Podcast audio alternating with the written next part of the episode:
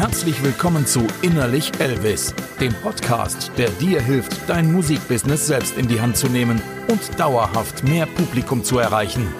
Und hier ist dein Gastgeber, Chris Histel.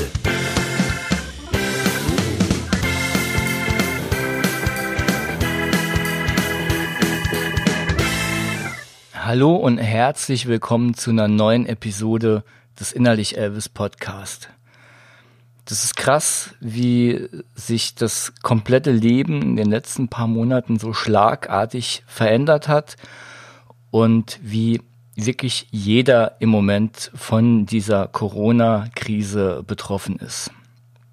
Ähm, bei mir selbst ist es so, dass ähm, ich mit zwei Kleinkindern aus dem Homeoffice aus äh, arbeite, weil die Kitas ja geschlossen sind und ähm, naja, mit zwei Kleinkindern ist da an viel Arbeiten gar nicht wirklich zu denken, beziehungsweise es braucht wirklich eine sehr gute Koordination, um das irgendwie auch nur halbwegs hinzubekommen, vor allem wenn man den Anspruch hat, dass man jetzt eine Zweijährige nicht unbedingt vorm Fernseher parkt. Aber okay, das ist ein anderes Thema. Wir wollen uns hier ja eigentlich um Musikgeschichten und Musikbusiness-Geschichten unterhalten. Eine Sache aber noch vorweg für alle, die auf das Online-Booking Bootcamp warten. Ich glaube, es kann jeder verstehen, dass das Bootcamp zum aktuellen Zeitpunkt nicht gerade viel Sinn macht. Denn im Bootcamp schreiben wir Veranstalter an und organisieren ganz gezielt Touren für einen bestimmten Zeitraum.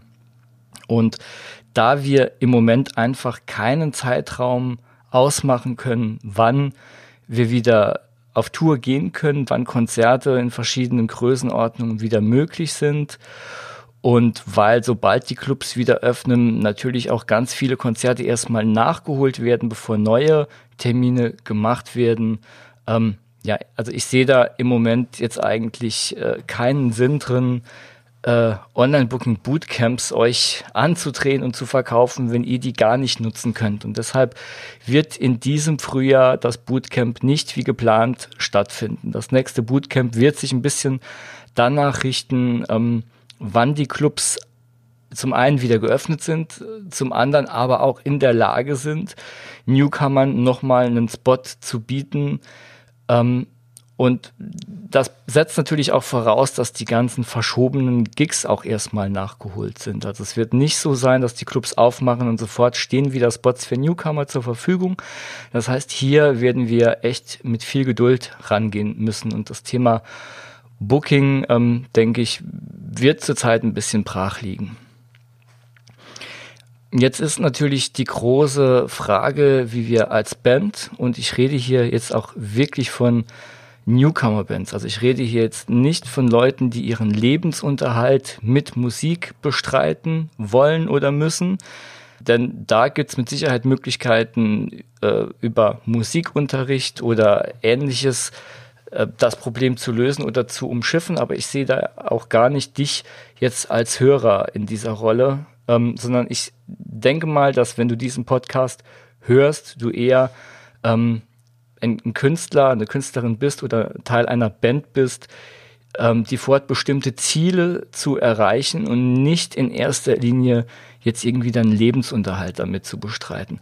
Und deshalb ist die Frage, wie nutzen wir als so eine Newcomer-Band oder als so ein Newcomer-Künstler, Künstlerin eigentlich sinnvoll jetzt die Zeit der Kontaktsperren und die Zeit der geschlossenen Clubs? Sollen wir einfach das, was wir vorher auch schon gemacht haben, in die Online-Welt ziehen und genauso weitermachen wie bisher?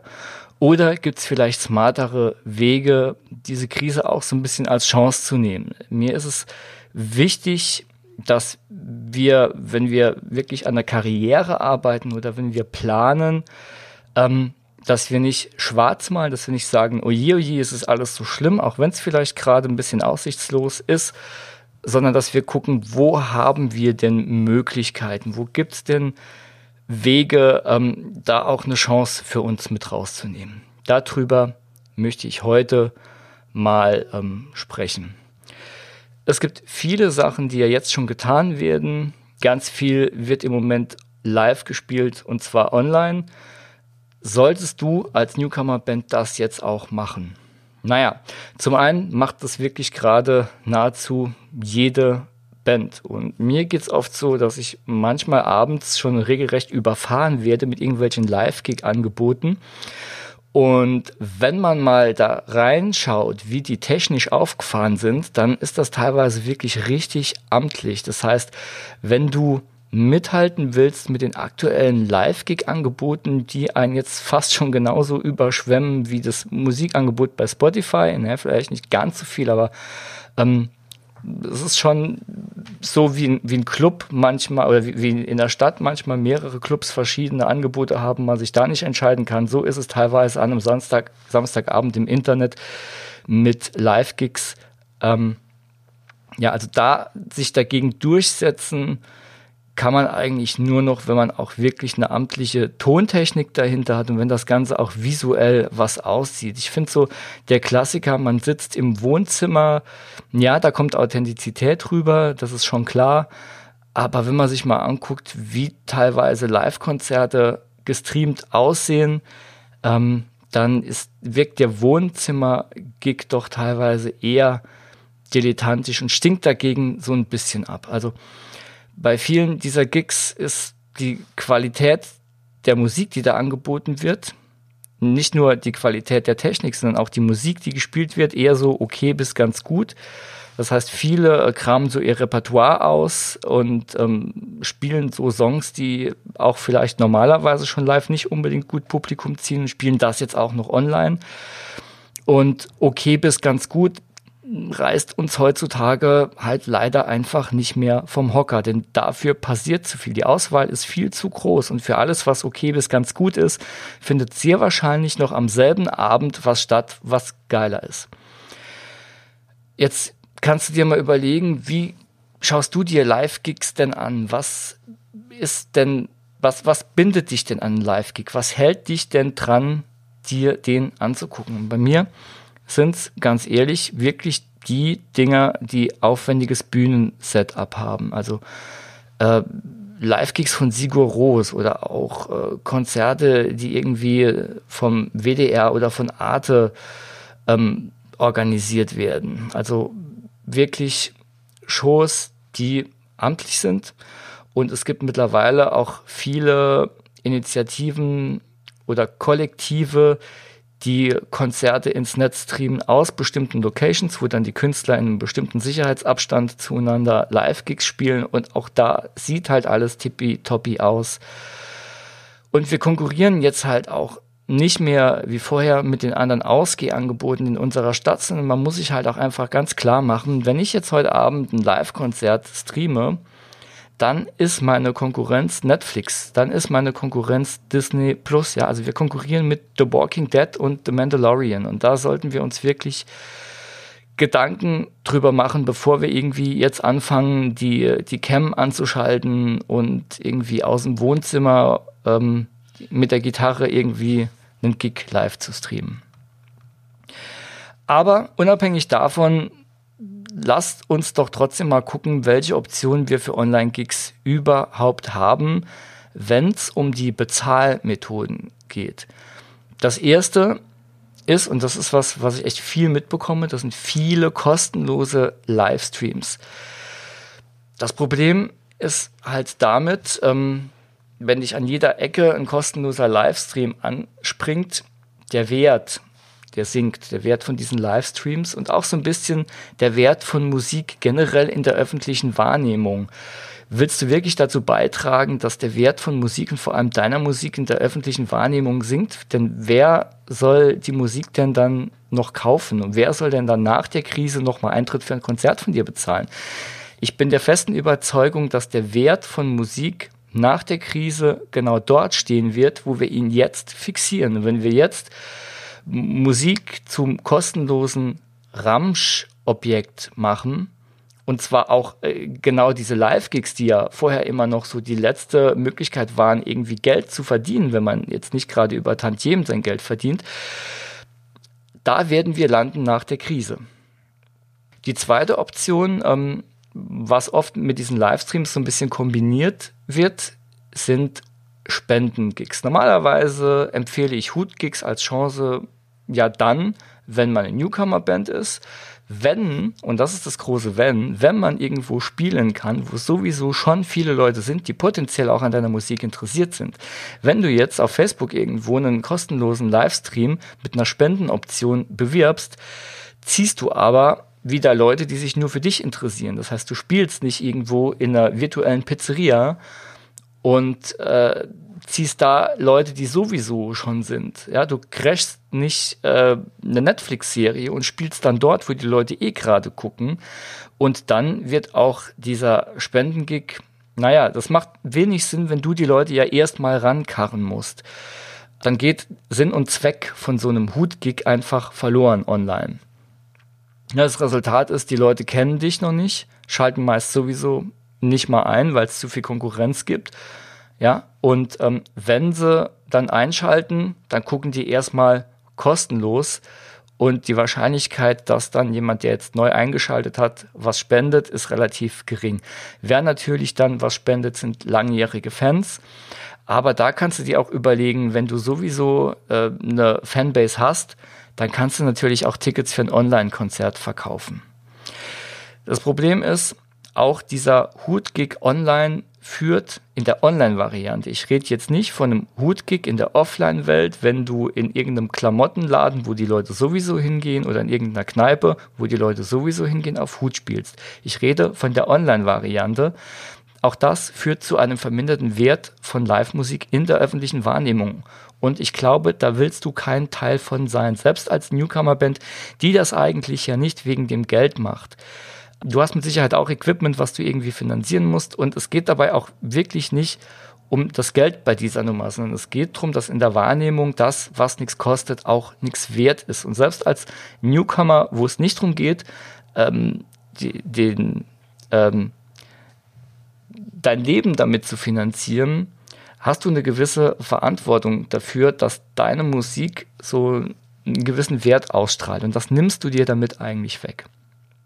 Die nächste Variante ist gegen Eintritt. Ich sagte es ja eben schon, wenn du schon eine loyale Fanbase hast, cool, dann kannst du ja problemlos Tickets für ein Online-Konzert verkaufen. Könntest du jetzt auch über Facebook-Ads noch ein bisschen pushen. Aber das ist ein anderes Thema und da musst du vielleicht auch ein bisschen fit in der Materie sein. So, wenn du jetzt sagst, ja, aber wenn ich Tickets verkaufe und Geld für meinen Gig nehme, dann kommt ja keiner. Dann stelle ich dir aber eine Gegenfrage. Nämlich meine Gegenfrage ist dann, warum kommt denn keiner? Und das ist dann auch der Punkt, an dem du eigentlich arbeiten solltest. Wie bekommt denn deine Musik einen Wert, der wahrgenommen wird? Wie bekommst du Leute dazu, Tickets für dein Konzert zu kaufen? Gibt es jetzt zwei Optionen. Zum einen, du kannst ein Online-Festival organisieren mit Bands, die Leute ziehen. Ne? Kann ja auch sein, dass du da lokale Fanbases bedienst, wenn du jetzt äh, in Berlin so ein Ding organisierst, dass du vielleicht äh, lokale Acts aus Berlin da spielen lässt, die die Leute ziehen. Denk aber auch da immer dran, dass diese Bands irgendwo spielen müssen, wo sie isoliert sind und wo sie den Mindestabstand einhalten können. Ja, das ist immer die Grundvoraussetzung. Oder du kannst dir selbst eine Fanbase aufbauen. So, und da sind wir wieder eigentlich bei einem ganz anderen Thema, das viel früher ansetzt. Ja, wie bekommst du Fans? Wie baust du dir eine Fanbase auf? Du solltest überdurchschnittlich gute Musik machen, also nicht klingen wie jemand anders, nur in weniger professionell, sondern wirklich eigen und einfach in deiner Nische überdurchschnittlich gut. Okay, ist ein anderes Thema, hatten wir auch schon ganz oft, ist aber nach wie vor wichtig und ein Grundstein, den viele leider ein bisschen überspringen und sich dann wundern, dass live entweder keiner kommt oder jetzt auch in der Krise online live keiner zuschaut.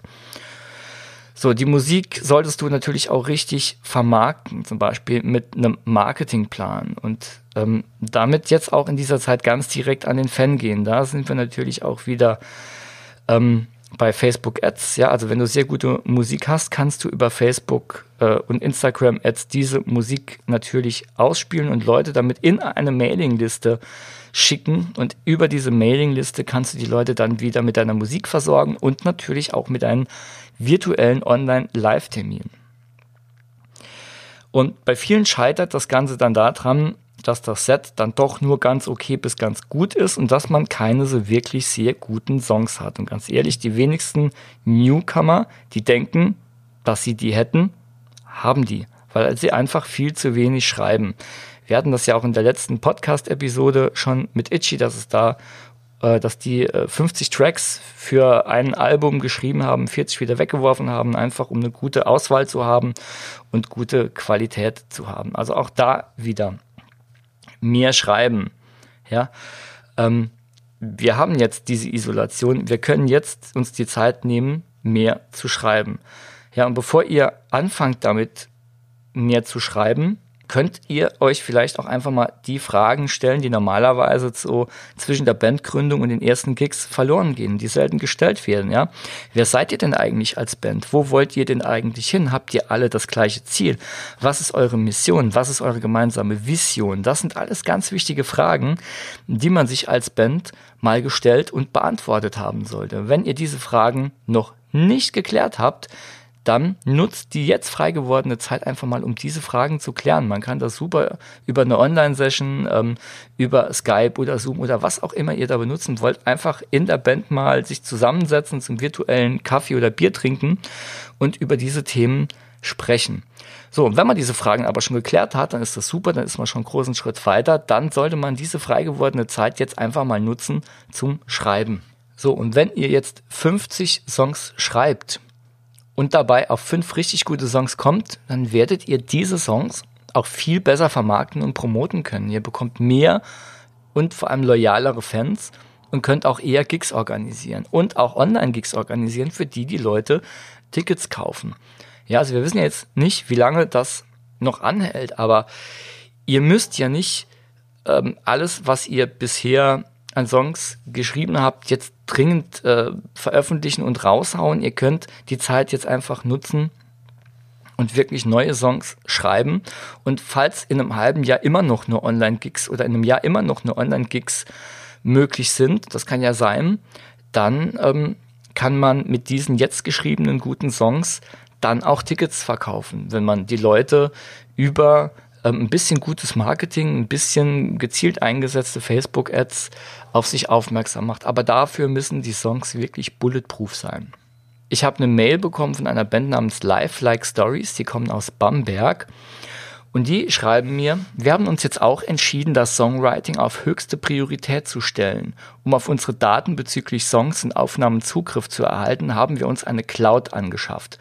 Um neue Kreativität einfließen zu lassen, haben wir, in Klammern Drei-Mann-Band, uns nun mit einer Art Songzirkel entschlossen, allen mehr Einfluss am Songwriting zu geben. Das heißt, jeder hat seinen eigenen Datenordner, in dem er seine Daten ablegen kann. Jeder einzelne von uns hat eine DAW, und ist damit, also sowas wie Cubase oder Reaper, und ist damit in der Lage, eigene Aufnahmen zu erstellen und über bestehende zu legen. Damit wollen wir dann die Aufnahmen jedem Einzelnen weitergeben, also sowas wie erstens Drummer, zweitens Bass, drittens Gitarre aufnehmen. Nächste Woche kann das dann mal so aussehen, erstens Bass, zweitens Gitarre, drittens Drums und so weiter. So wollen wir erstmal arbeiten und hoffen auf viele Ideen. Ja, ich finde es super, ähm, wie Lifelike Stories das da beschreiben, die äh, schicken sich im Grunde gegenseitig Spuren und der nächste überlegt sich dann was und haut das da drüber und so entstehen in so einem Art Zirkel Songs. Ähm, die Band, die ich manage, die, ähm, auch mit denen arbeiten wir gerade an neuen Songs. Wir konzentrieren uns da im Moment ausschließlich aufs Schreiben. Wir arbeiten dabei zum Beispiel mit Zoom und Slack machen regelmäßige Briefings, um Songs zu bekommen, die auch wirklich zur Band und zu ihren Zielen passen. Also wir haben da auch so ein, so ein bisschen einen Release-Stopp gerade und ähm, konzentrieren uns drauf, neue und bessere Songs hinzubekommen. Also schreiben, schreiben, schreiben. Ja, also es gibt verschiedene Möglichkeiten, den, den Output an Songs zu erhöhen. Aber nicht jeder neue Song muss auch sofort zu Spotify oder YouTube geschoben werden. Ja? Also warum sollten wir nicht die Zeit jetzt nutzen, auch mal ein bisschen unseren Drang nach Veröffentlichungen ein bisschen zurückzuschrauben und uns wirklich nochmal um uns als Künstler und um unsere Bands zu kümmern.